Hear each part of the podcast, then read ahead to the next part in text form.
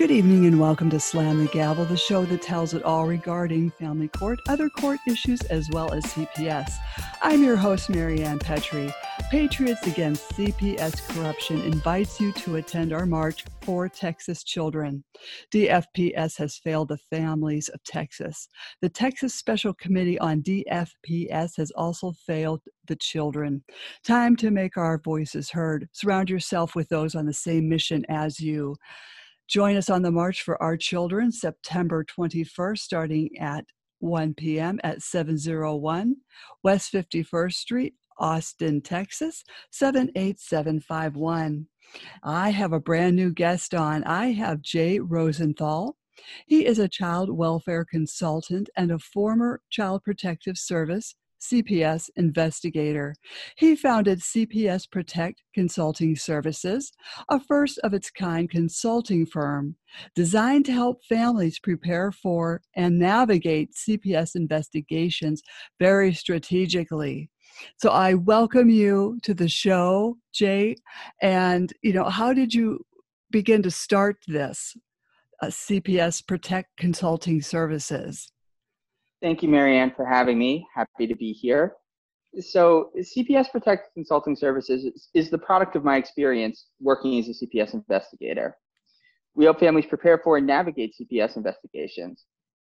Now, there are plenty of attorneys out there that specialize uh, in CPS cases.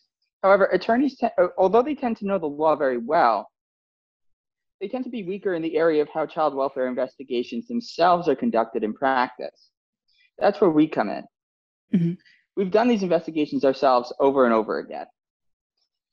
We know what CPS is looking for when they knock on your door. And we help our clients hedge against it before they even show up. Or if they have already shown up, we help mitigate any potential damage and navigate the minefield that is a CPS investigation. Because uh, CPS investigations are so opaque and people are, for obvious reasons, very scared when CPS shows up. It's a, one of the most frightening experiences a parent can endure. It's very difficult to know what to do. Should you let mm-hmm. somebody in? Should you not? Should you sign a consent form so that CPS can review your child's medical records or not? Uh, what are they looking for? Uh, what does Child Protective Services consider a good home? How do they define what a good parent is? And in my experience as a CPS investigator in New York, I saw that this really was not a uh, was not a great way to do things because if parents only, uh, no child comes with a manual mm-hmm. and if you only go based on the experience that you have as a parent using your values if the government has different values you're in a lot of trouble mm-hmm. Now, I started at Child Protective Serv- uh, Services doing uh, doing investigations shortly before the COVID nineteen pandemic, and it didn't take me long to see that there were genuine issues with how Child Protective Services currently operates today. When you uh, when you look at just how high the caseloads are, mm-hmm. how ambiguous a lot of the definitions are, and when you compare the rights that you have and the, in fact you're informed that you have as opposed to when you're being tried for something in criminal court you start to see that that ambiguity creates a lot of discretion. Child Protective Services agencies uh, that do these investigations now are all government agencies. They are agencies of the executive branch, meaning they're not subject necessarily to the same legislative oversight that you see in the criminal court. Hmm. This creates some really big issues so after a while of seeing how child protective services investigations became very political, whether it's the contracts that are signed between uh, the government and foster care agencies or prevention services agencies, or it's the amount of paperwork that's done uh, over and over again that's required that makes it very tedious. There, uh, there was clearly a lot at issue. Now, when you are in a helping profession and you get to the point where you start asking yourself, what am I actually doing here? Mm-hmm. Because you're not making millions doing investigations in child welfare. So if you don't feel like you're helping families and that's what you were supposed to be doing, then what are you actually doing? Mm-hmm. And when I started asking myself that question, I realized there was a serious problem. Child Protective Services has the resources of the government, millions in funding. And yet, somehow, I didn't see myself helping families the way that you would assume. So I had three options. I could continue working for the government. I could leave child welfare entirely, and child welfare was my I felt was my calling. I didn't really want to go anywhere. Or I could create what I believed was needed in child welfare. Mm-hmm. And so I gave up my salary, I gave up my pension, and I started CPS Protect. I have no idea where it will take me. I only know where it has taken me so far. And I don't regret it. Well, that must have I've been... managed. Oh, I'm sorry. I was going to say that must have been a difficult decision to make. Oh, it certainly was. Most entre- uh, uh, anyone who goes into entrepreneurship, who starts their own business, has to make this decision, and it is a very difficult one because having a salary, having a pension, this is a this is a safety net. This is something that's consistent. All of a sudden, that's gone. But when you have something like child protective services and you come to understand it so intimately from the inside, the drive to do the right thing actually overpowers some of that reason.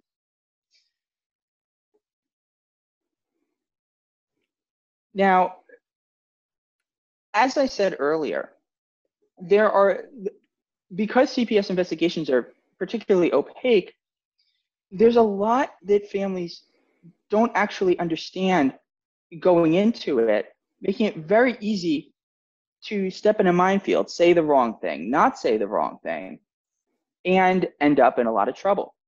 Mm-hmm. What a lot of people don't realize is when you're conducting these investigations, CPS investigators actually have qualified immunity. And for testimony in court, they actually have, in most cases, absolute immunity. Now, the rationale for this is that you can only make decisions about how to act or when to act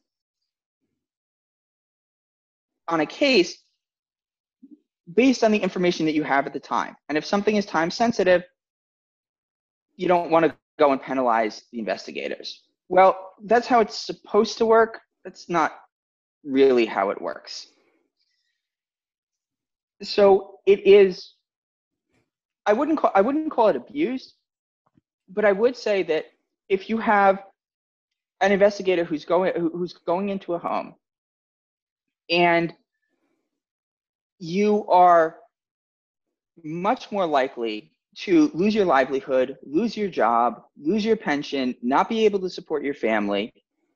If you don't act and you're wrong, then if you do act and you're wrong, then you are going to, you are more likely if you see something more innocuous to act and by act i mean put in put prevention services in place or remove a child and place them in kinship or foster care. you are more likely to act than to not because it is safer for you. And that is a culture that, at least in the United States, is universal in child protective services. So when people who get their who have their children removed actually see it as an innocuous reason, well, if CPS is looking at it from a risk averse perspective and they and they identify what they determine to be a safety concern, they are more compelled to act and this is why this is more of an issue. Hmm. And to show the gravity of that, let's take a look at some statistics. So, according to a 10 year longitudinal study that was published in the American Journal of Public Health back in 2017, 37.4% of all children in the United States experienced a Child Protective Services investigation prior to the age of 18. That's almost four in every 10 children. Let's go a little further there are approximately 61 million families with minor children in the United States. And according to a report in August 2019 from the Administration for Children and Families, that's the Federal Child Welfare Agency, mm-hmm. 483,283 children were separated from their families by child welfare agencies in the United States. Let that sink in. We're talking 483,283 children.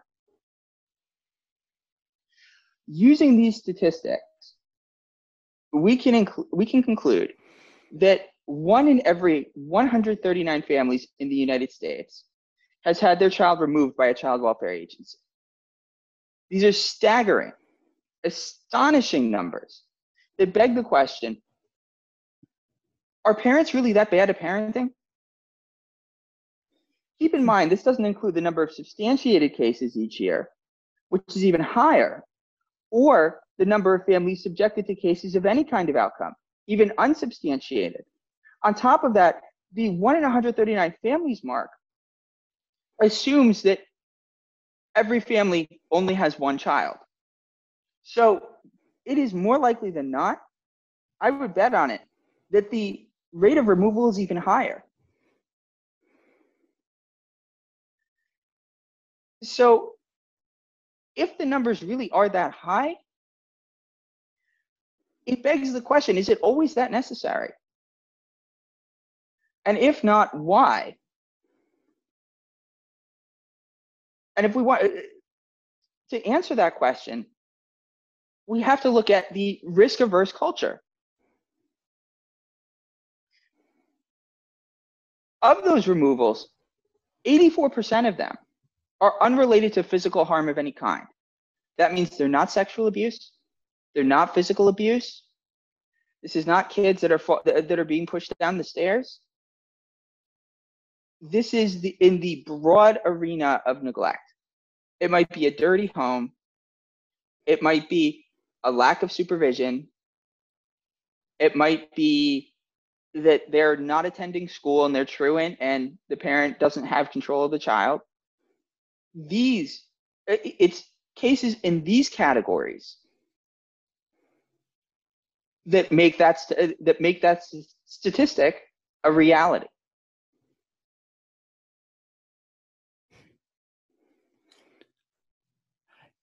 What about Jay? What about false allegations? You know, when you have a parent constantly calling in multiple times yeah, those are a huge problem because there are a substantial amount of states that allow anonymous reporting. All states allow uh, confidential reporting for uh, for child abuse and neglect. So let's say you call the child abuse hotline in your state. Uh, CPS is required to keep that uh, keep your identity confidential. Some states actually allow for anonymous reporting where you actually don't have to leave any identifying information and they don't record any. This allows uh, this allows for blatant abuse of the system in those states and typically a higher rate of reporting in those states. The rationale for it is that anybody who might report child abuse in good faith but wouldn't uh, but wouldn't if they feared retaliation would be more likely to report if they didn't have to leave their information. However, I have seen so so much in blatantly false reports coming out. I remember a case that I had where in the span of 6 weeks there were five calls and I believe it came from a landlord. There were five calls on this one family, and it really there was nothing actually going on. What it looked like to me was this landlord just wanted the tenant out and was using CPS to get it. And the truth is, it's a waste of time for CPS mm-hmm. and it hassles a family. The only recourse that a family actually has in a circumstance like that is to file a police report uh, alleging a malicious, uh, uh, uh, alleging that there's malicious reporting to Child Protective Services, because you're only you are only protected. You are only reporting legally if you report in good faith, meaning you genuinely believe that something might be going on. If you are doing it because you don't like somebody, you want somebody out, you are angry at them, there is a custody dispute, that is illegal. However, to get a judge to actually unseal the name of a reporter requires an astronomically high burden of proof. So you have to make sure that not only do you have substantial evidence, but that you have substantial evidence that the person that you're alleging made the anonymous report. Uh, oh, sorry, made, excuse me, made the malicious report. If it is an anonymous report, they're not going to have anything to unseal. But if it's a confidential report, they will. But if you have text messages, if you have emails, if you have recordings that you can provide that demonstrate that this person had a vendetta and made this report, then it may get unsealed. But anything short of that, you won't. And if you're in a state like New York that allows anonymous reporting, even if you have all that, if they don't have any information to unseal, it's going to be for nothing. there is no recourse.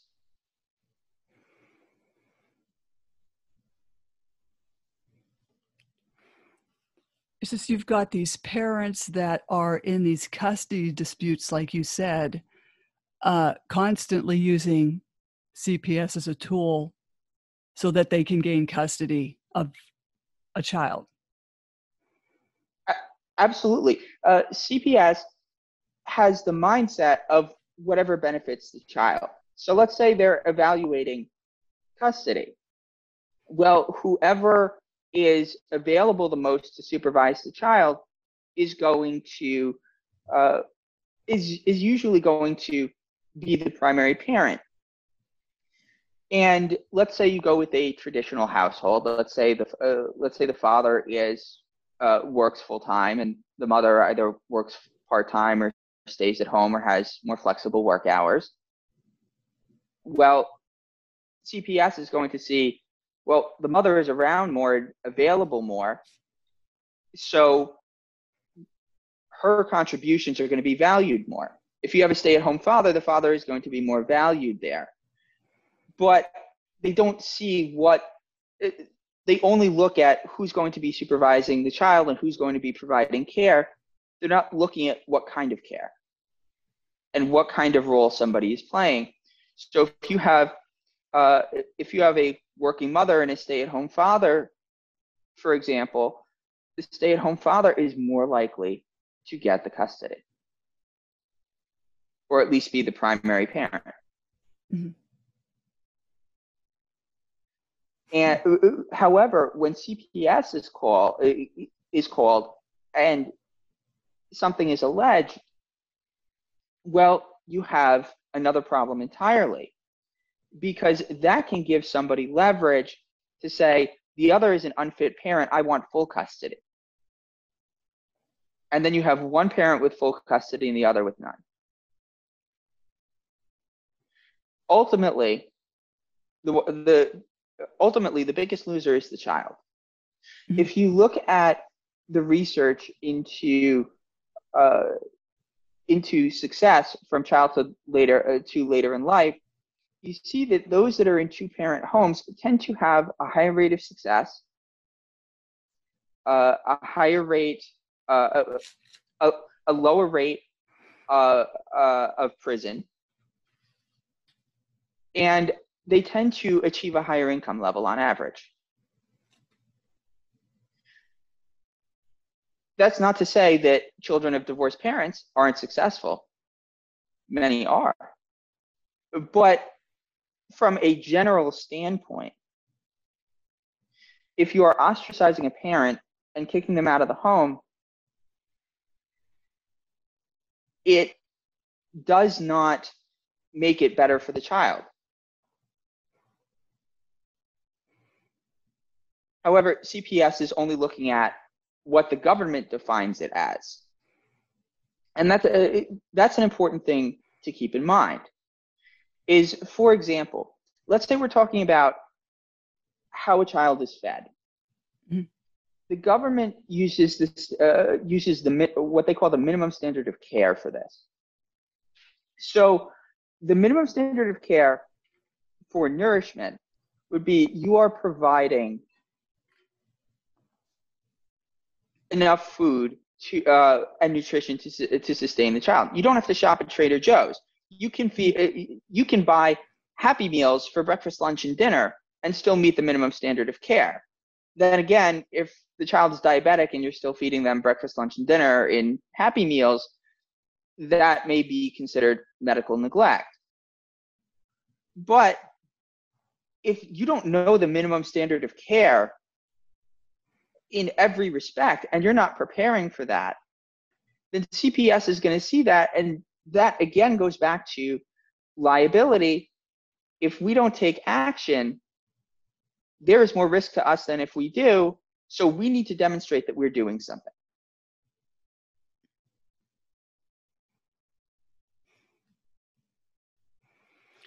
Now, there's a lot of advocates that are wanting child welfare reform.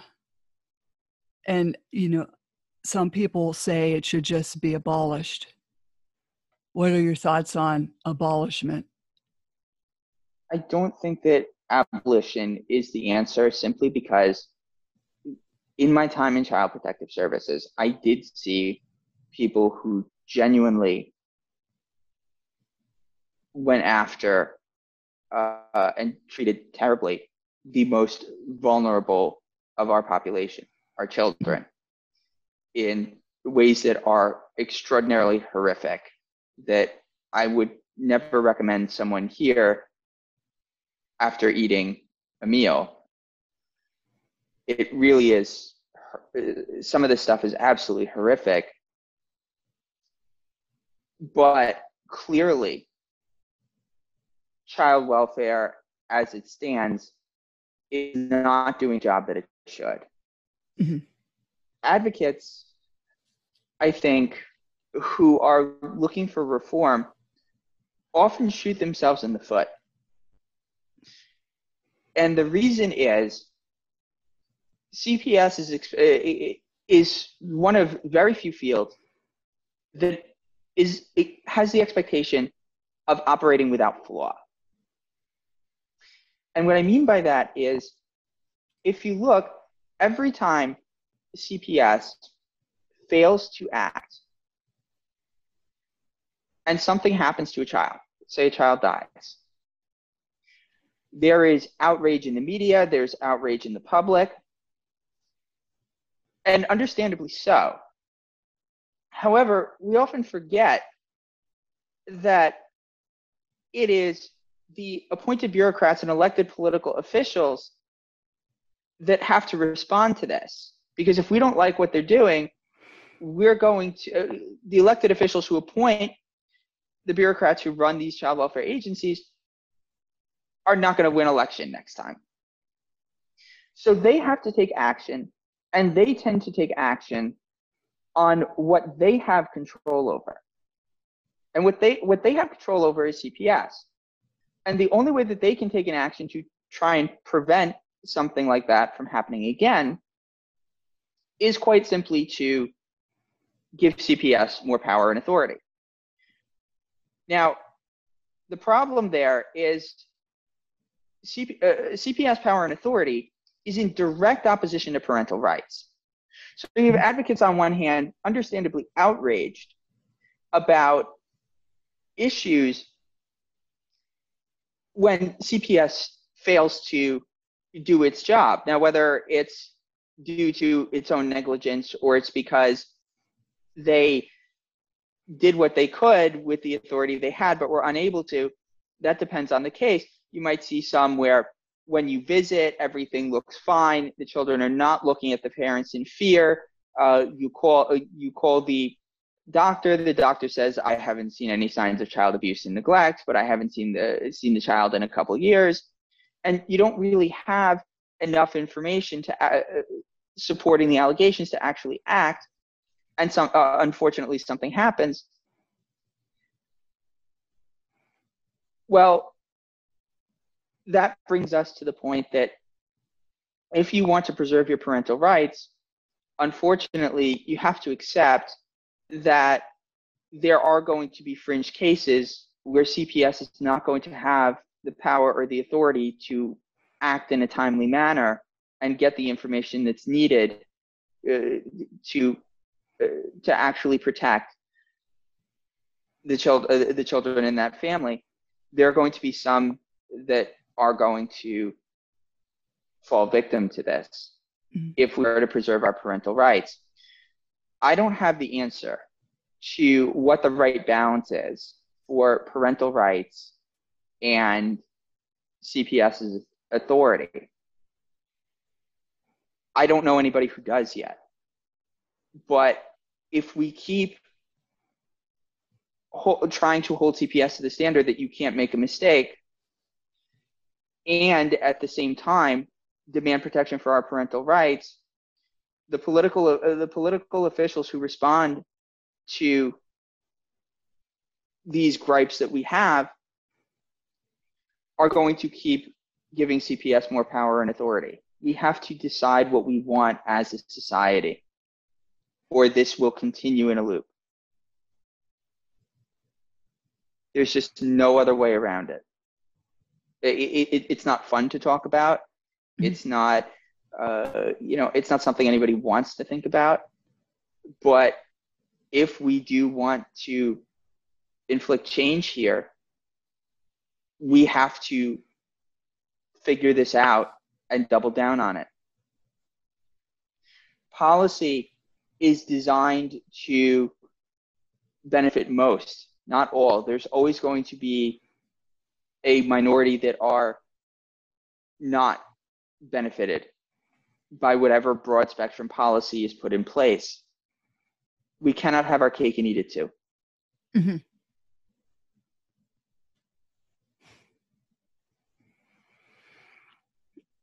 It seems parents are they're like helpless um, when these caseworkers come into your home. You know some people say don't let them in. L- let me ask you that should they let them in or no? Well what i tend to recommend is that they don't let them in right away. They may br- if they have to see the children, you can bring them to the door to you know just make sure that they're safe. Uh, you know, ask have them ask a couple sentences, a couple questions. That's fine, uh, and schedule for them to uh, say basically that this is not a good time. For example, mm-hmm. we're having dinner. Uh, can you come by tomorrow at such and such a time? This gives you a little time to digest what's going on. It gives you a little time if you wanted, uh, you know, for example, uh, to call C- CPS for they're called legal counsel or both. You would have the opportunity to do that, and it also, because they are they by mandate, they have to actually check the children and see that they're safe. If you just blatantly refuse for a family to, uh, if you blatantly just refuse for them to see the children, eventually they're going to have to go to court and get an entry order. Mm-hmm. And once they're in court, that can prolong things. It can increase the anxiety and the stress that you feel. Uh, if you've ever been through a CPS investigation, uh, I don't think you ever you slept much for the duration of it, at least not well. And the idea is to get CPS in and out of in and out of your life as quickly as possible. Mm-hmm. So you want to have the opportunity to strategically get through an investigation and be able to digest it, but at the same time, you'd rather it not end up in court. And so you have to actually balance CPS's intrusion with the potential of it going to court and make sure that you maintain the most amount of control. Because if you refuse and it and that entry order comes in, it may not be at your discretion whether or not those children get interviewed alone. That may be included in the order that they're able to interview them alone. So you lose power if you go too hard. Hmm. But if you just let them in, uh, let them in, and you're not prepared, you're anxious, the whole nine yards, you could end up divulging a lot more than you intend to. And it could be a very small thing, and it could have very serious, profound, prolonged consequences.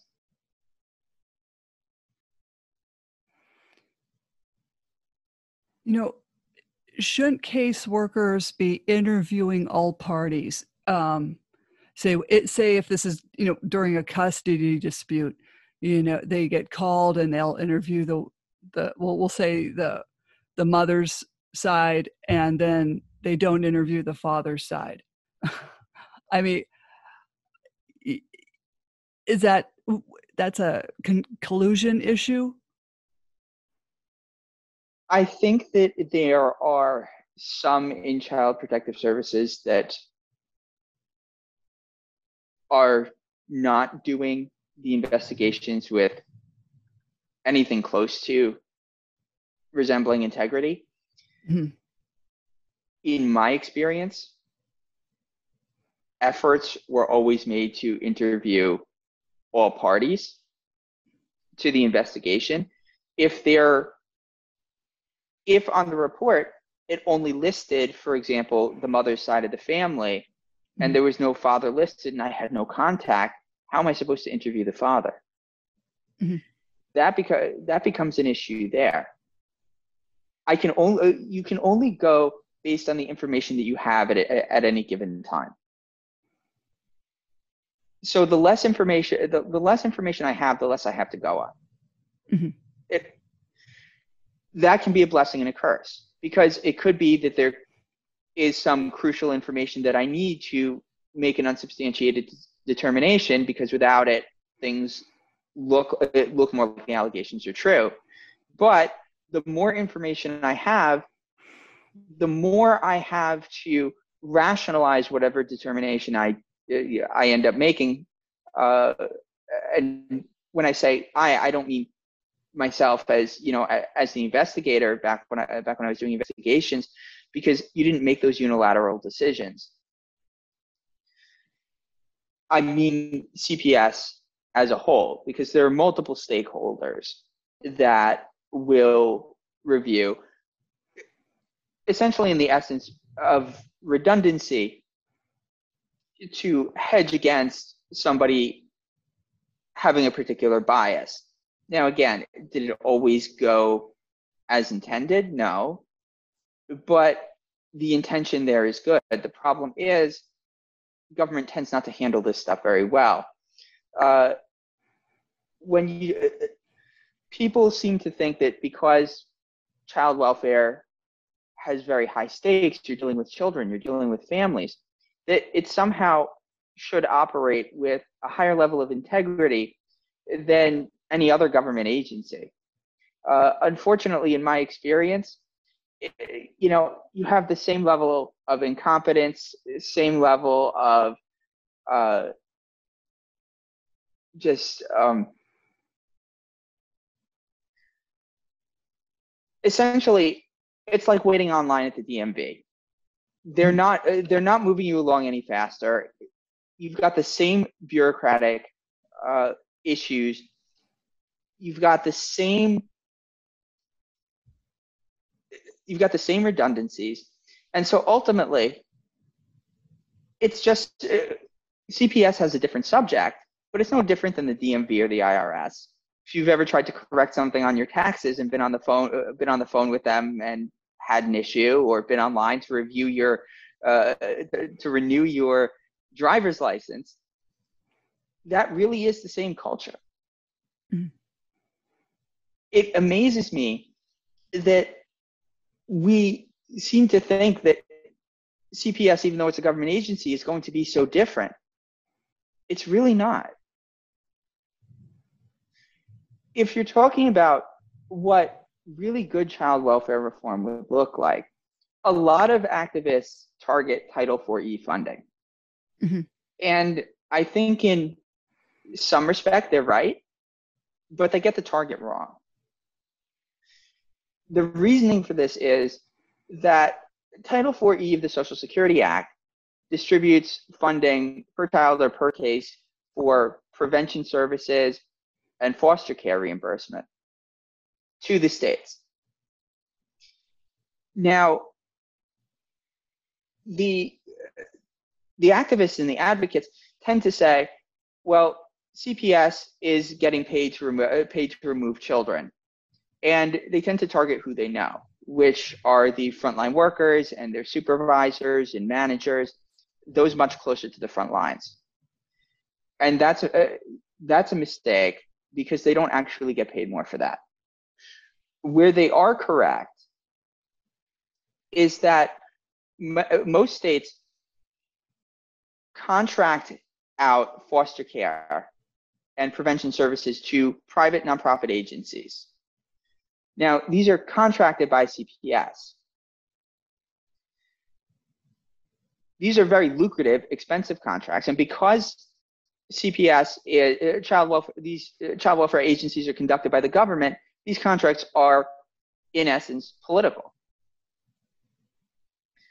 When that happens, the agencies that get these contracts tend to be friends of the officials that are signing the contracts.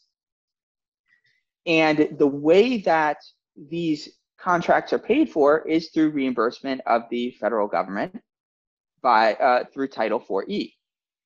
I remember I would refer clients to instead of prevention services to equivalent what we called CBOs, community-based organizations. So these would be clinics uh, or private practices not affiliated with, uh, not under contract with CPS which were just fine, and I get flack for it. And the reason was the funding. However, I didn't receive any of that. But policy encouraged us to refer to prevention services and encouraged us to, uh, obviously, when there was a removal, it was a foster care agency. But this was how these lucrative contracts were funded. So the issue is really on at the top how the policy is being executed to fund these political contracts that are signed independent of the quality of the service. And I think that's an important thing to note is if you're going to go if you're going to advocate and going to go for the right reform, you have to understand what you're going after. And it's completely understandable that this would not necessarily be something that a lot of people would understand because this is not something a lot of people look that deeply into. And it's not exactly advertised. It's very easy to miss, but when you miss small things like this, it makes it much harder to tell whether the reform that child welfare is putting in place is actually a good thing or not. One thing that we're seeing that started in New York under the uh, what they call the FAR track, Family Assessment Response, is an alternative track for child uh, for, uh, for child protective ser- uh, services investigations that focuses more on referring to services and does not come up with a determination. If it's not something where a child might be in immediate or impending danger of serious harm, for example, and it's just that maybe they lost their food stamps or they're, eh, you know, or the child is you know, has mental illness and is particularly violent and it's a little difficult in the home. Things like that. Now, that's been hailed as great reform, and there are a lot of states now that are uh, are engaging this alternative track. But prevention services are typically in-home services, and when they're contracted by Child Protective Services, what happens is instead of removing the child from the home, the government is essentially moving in and telling you how to run your home, mm-hmm. which is almost as bad. But it, because it's not being looked at like this in the public eye, it's not raising a lot of ire. It's re- it's it's really bait and switch. People don't like removals, so let's move in instead and tell you how to parent. Mm-hmm. Keep in mind, these are also mandated reporters that are going to be in the home who, every little thing, if they do see it, they may report. And you may end up with another investigation. Now, are they more likely than someone at a community based organization to report? That's really tough to quantify because there are so many different agencies, there's so many different circumstances, so many different experience levels. You could you could say that they might be more likely to. I don't have any data on that, and I don't know of any data that's been recorded on that. So I can't say for certain either way. But I do know that if we're talking about parental rights and privacy, I do think that it's concerning that prevent uh, that prevention services that CPS contracted services under the Family First Prevention Services Act are taking precedence over equivalent community-based organizations and families' ability to pick their own equivalent services.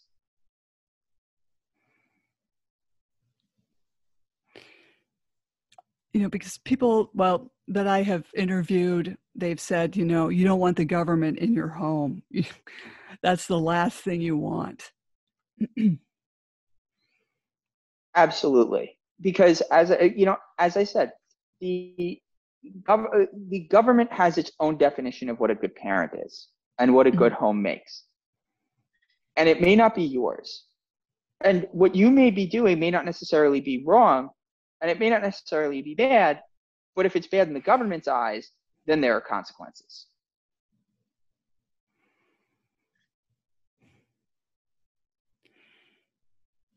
Why? Parents, oh. Parenting is supposed to be a journey. Nobody is supposed to have all the answers in the beginning. As my uh, as my mom used to say, I wasn't born with a manual. Mm-hmm. I didn't come with an instruction book so the idea that CPS comes into the home and has all the, eh, eh, whether via prevention services or directly in an investigation, and has all the answers, is it seems a little cynical to me, because in parenting there are always going to there are always going to be mistakes. You're going to do your best, eh, assuming you're most parents. I, I assume most parents have good intentions. Uh, most parents they're going to make some mistakes, but they're going to do the right thing. And they're going to do their best for their children. So, why do we have a nanny sitting there saying, We have all the answers, we notice that you're doing something wrong, and we're going to penalize you for it? There comes a point where you can do that. And if you go back to the history of the very first Child Protective Service, uh, the New York Society for the Prevention of Cruelty to Children, founded in 1875, you see a very different environment. You see that cases were handled very differently. These were uh, the, the New York Society for the Prevention of Cruelty to Children was actually founded by the founder of the ASPCA, the American Society for the Prevention of Cruelty to Animals, and the ASPCA's legal counsel. By 1925, there were over 400 of these societies for the prevention of cruelty to children in the United States doing these investigations. Not everything they did was great back then. Remember, this was pre civil rights, so it's not as if they were perfect. But in the 1960s, the family and juvenile courts were invented. Uh, these societies for the prevention of cruelty to children, the network was starting to falter. Some of these societies were closing due to lack of funding or lack of personnel. And another major uh, event occurred, which was custodial abuse and neglect were decriminalized.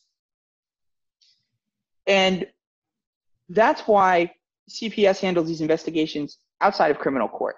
The determinations are made by CPS, and depending on the state, cases are adjudicated in either criminal court, uh, sorry, uh, excuse me, uh, family court or juvenile court, not criminal court.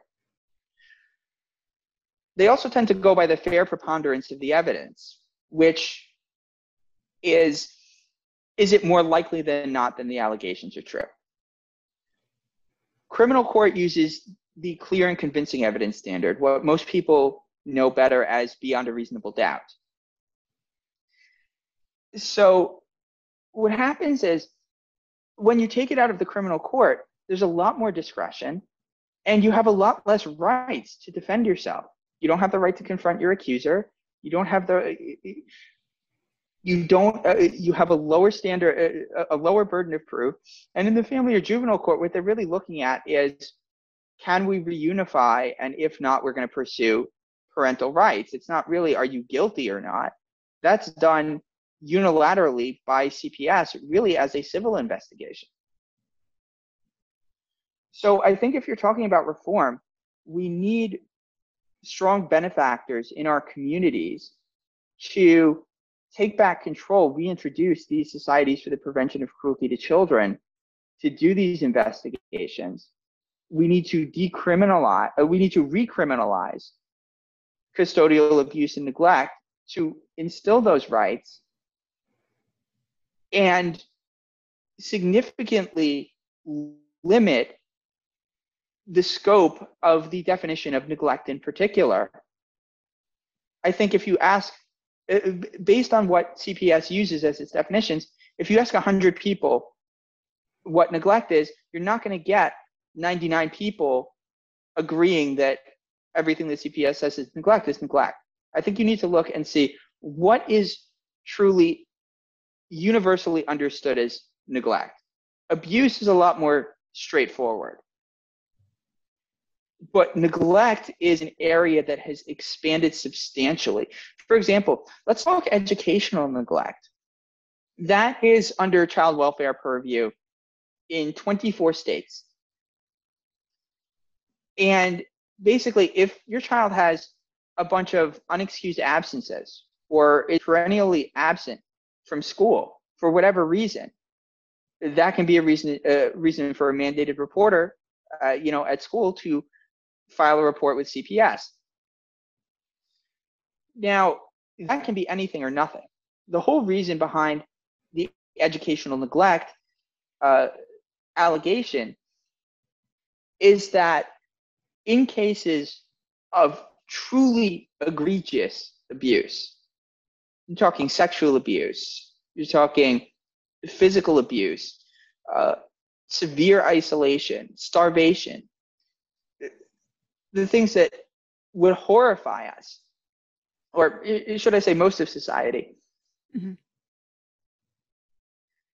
Sometimes the very first sign of that is not going to school consistently. So it's a smoking gun. Mm-hmm. But if you report that every single time, the amount of involvement that CPS is going to have is going to be extraordinarily high because it astronomically increases the amount of reports that mandated reporters at schools have to make.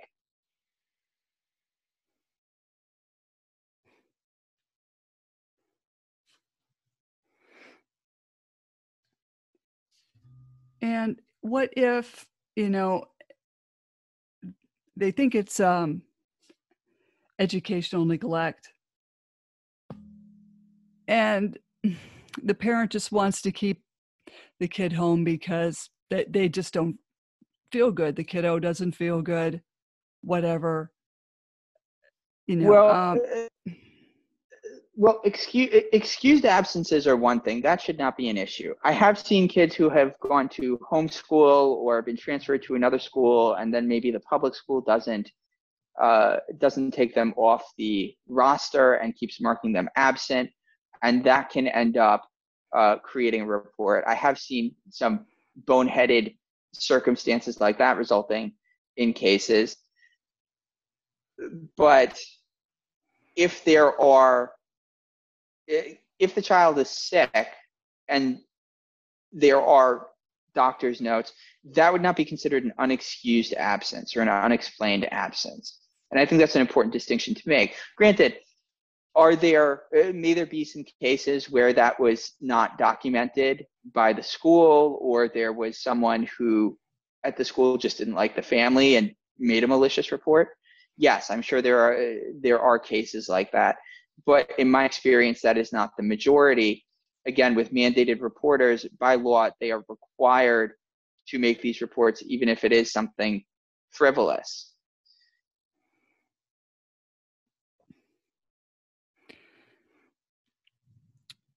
So I, don't know if you know the statistics on the, the frivolous reporting, uh, like like the false allegations that, you know, once these are called in and you find out that they're false. Do you happen to know anything about the statistics on those? Well, that's real. That's really difficult to say because the amount of false allegations that are actually made that are labeled as false remember, they will have had to have had had to have compiled enough evidence and made a case that this is actually a false allegation in order for it to be documented as such. So the amount of cases that actually reach that are very very small. The amount of cases that I would define eh, define as made eh, made in bad faith, because anything that's made in good faith, even if it's eh, you know if someone believes that what you're doing is neglect and they genuinely believe that they're making the report honestly from how they see it that is legal whether or not cps whatever determination cps makes is independent of that but if you're talking about a malicious report uh, the amount of malicious reports clearly made in bad faith i think what what i can tell you for certain is you're going to see a much higher amount of those reports in states that allow for anonymous reporting, not just confidential. But CPS has never actually done the legwork on these cases that look like that look ridiculous but are not classified as having been made in bad faith so it's very difficult to tell but what i can say is based on the statistics on removals and cases that we talked about before, there has to be a lot. It, it, it has to be. I would say that it's not the majority of reports, mm. but I wouldn't say it's a small number because I don't remember the exact number, but I remember in a year there's something like 3 million investigations done nationwide. Mm-hmm. Uh, what I can say is in the five boroughs of New York City, there are about 55 to 60,000 investigations performed every year. And that's just in the five boroughs of New York City.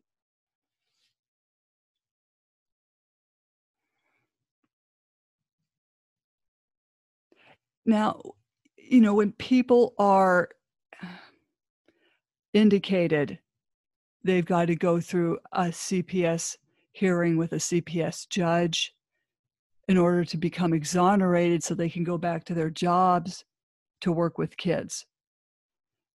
I don't know if every state is different on that, uh, but I notice some parents, they don't know what to do, and that isn't done within a period of time.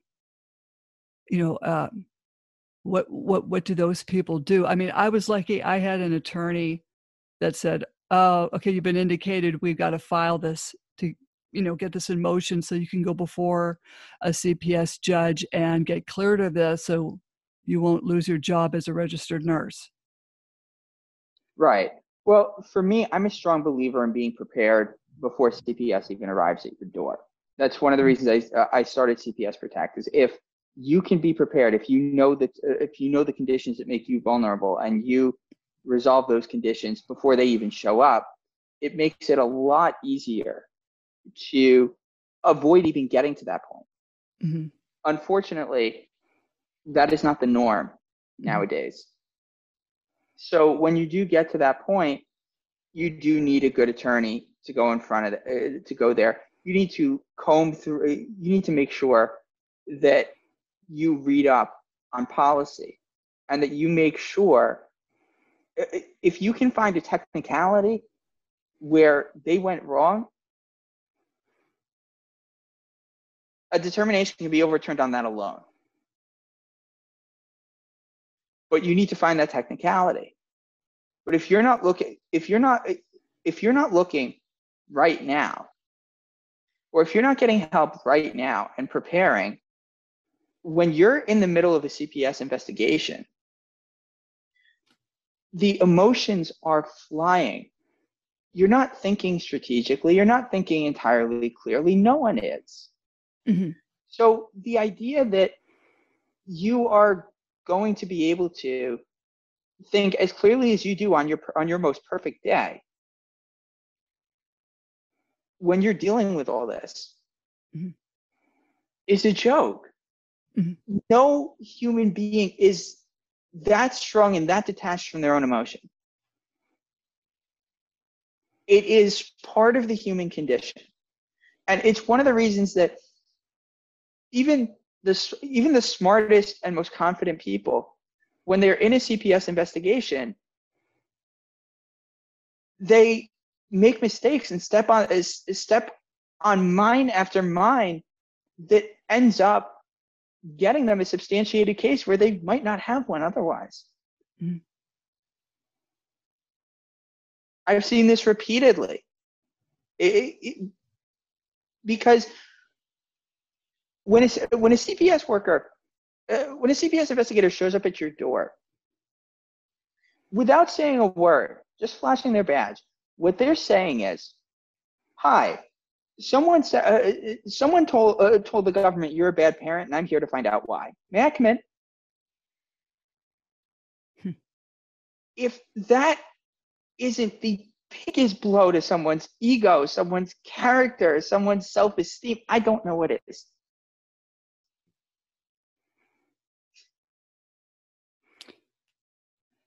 Then you know i i won't keep us too long but you know these caseworkers also seem to overstep their bounds.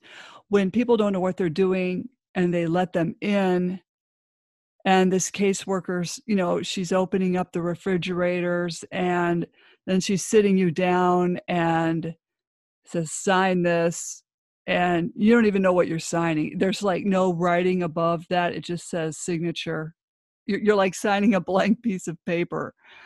And you know you're so distraught because they've come into your house and you know eh, sometimes they start screaming at these parents. There are eh, so with eh, with cps investigators one of the things that makes them burn out that's not often talked about they, they talk a lot about about the caseloads and about the fact that what you're doing is difficult, but you have to operate with a very narrow range of empathy. Mm-hmm. Because if you have too much empathy, you will collapse under the weight of your own emotion and the case will fall apart. And if you have too little, you will not connect with that family. You will not be able to establish any sort of connection. And to be able to compartmentalize that and do so for a sustained period of time is extraordinarily difficult to do. It is extremely emotionally taxing. What if you have to go home to your own family or your spouse and they want you to open up? Mm. You have to actually compartmentalize this to the workplace. And I mean, granted, where I did investigations, I did them in some of the highest crime neighborhoods in New York City. So there was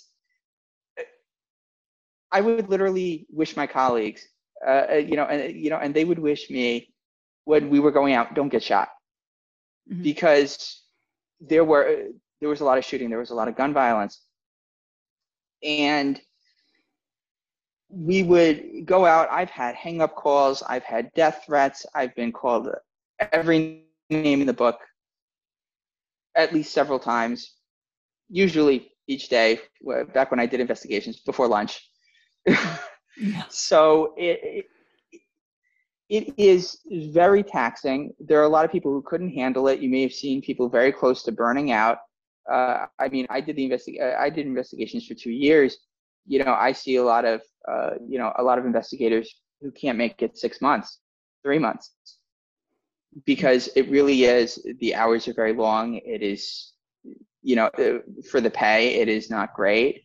Uh, it is very difficult to handle the emotion so when you're when you're going through all that i'm not excusing that behavior i never yelled at a client mm-hmm. not once but it is a very difficult and emotionally taxing thing to do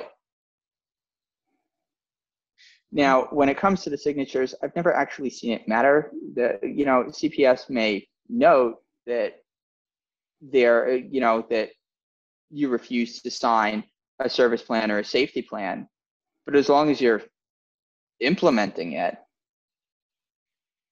I haven't seen it sway CPS one way or the other.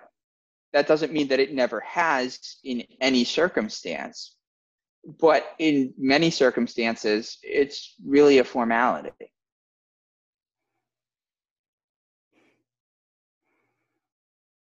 Hmm. Granted, uh, granted, a formality with potential consequences if you do sign and mm-hmm. don't follow through, but a formality.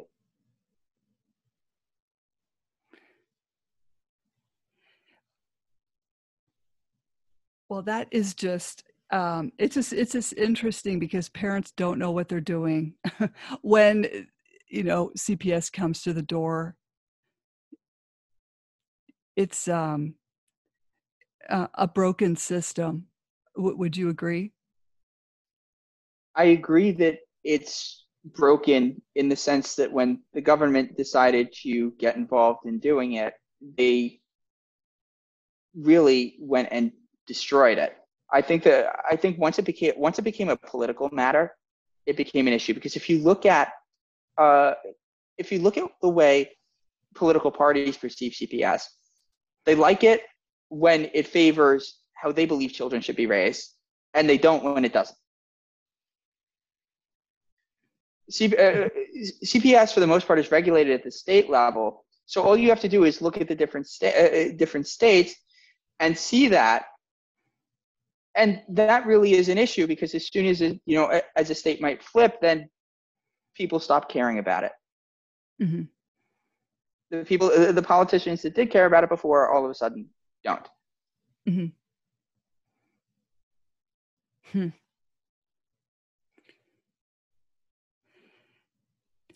Well, I don't want to keep you on too long. I, I think I've kept you on long enough, but I'd, I'd like to have you back on. Absolutely. Um, it's been my pleasure. Oh, definitely. I will put all your contact information in the podcast notes. Okay. Is there anything I, else? Go ahead. Absolutely. What I would say is if you are concerned about child protective services and you do want to plan, uh, you should contact uh, us at CPS Protect Consulting Services. Uh, we might be uh, we might be able to help. Uh, you can visit us on on the web at cpsprotect.com or uh, call us by phone if that makes you feel more comfortable at 844 633 KIDS. That's 844 633 5437. Oh, that's excellent. Thank you so much for coming on the show. My pleasure. Okay, uh, don't jump off. Slam the Gavels, a podcast to help the public understand what really goes on in these family courtrooms. I'm your host, Marianne Petrie, author of Dismantling Family Court Corruption Why Taking the Kids Was Not Enough and Cry Out for Justice Poems of Truth. Please join us again here with Jay Rosenthal in the future and other exciting guests. Thank you again, Jay. My pleasure.